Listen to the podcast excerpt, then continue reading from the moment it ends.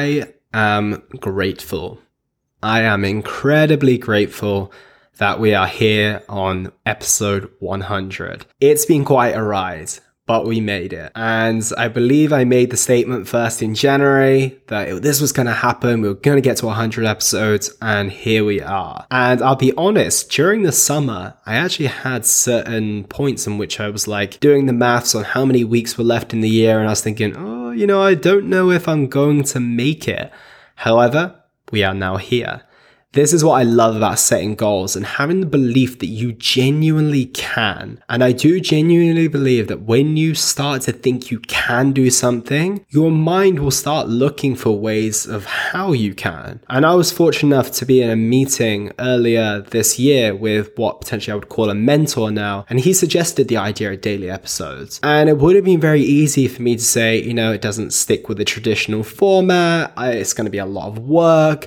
I wouldn't be able to create create the same level of quality content I do but my mind was searching for a way to reach that goal that I set at the start of the year. And actually, upon reflection, I realized it aligned with a bigger mission, which was giving you as much value as possible. So more episodes equaled more value, and it allowed me to reach that goal of 100 as well. Because what I said when I mentioned releasing 100 is that I didn't want these to just be 100 random and, you know, carelessly put together episodes. I wanted each and every one to have value. I wanted each and every one that I could reflect on and be like, yeah, I'm proud of this. Like, like this is going to help someone. And that's the most important thing. So now we're moving towards 150, 200 and 250, which is my commitment to you on these daily episodes. So you can absolutely hold me to that. I'm, li- I'm good on my word. Hopefully you're realizing that.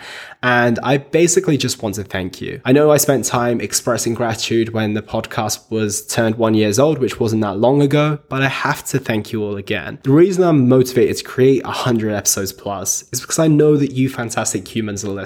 You're always welcoming of the guests that I bring on. You're an open minded audience, and I know you can handle the truth, even though it hurts sometimes.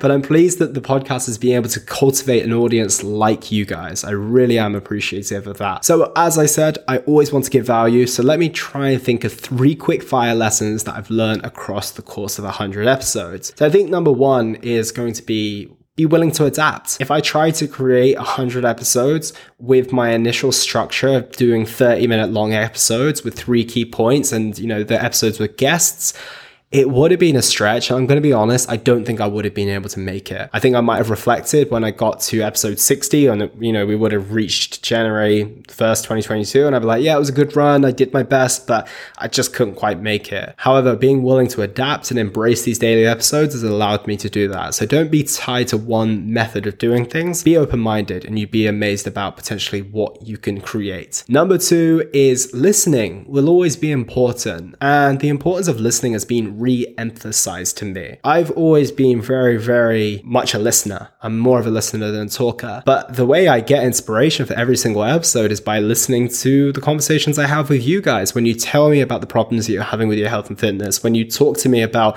you know, certain things you're experiencing, and that fuels my content. That allows me to create episodes that lands with you, which are very relatable. So I think that the value of listening has been, you know, something that has highlighted to me once again. And number three, I'm going to keep this one quick, but but I have to say consistency wins the game every single time. I could not have done this without being consistent, without doing the you know episodes even when I was tired, even when I wasn't well, making sure I edited them and all that type of stuff.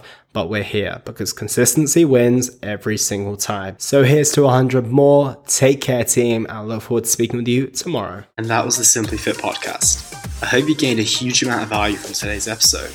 I feel inspired to improve your health and well-being be sure to search for Simply Fit in Apple Podcasts, Google Podcasts, and Spotify, or anywhere else you get your podcast from. And go ahead and subscribe so you don't miss any future episodes. Also, if you like the episode, please don't forget to give it a 5 star rating. I'd love to hear your feedback or any questions you have. So reach out to me on social media.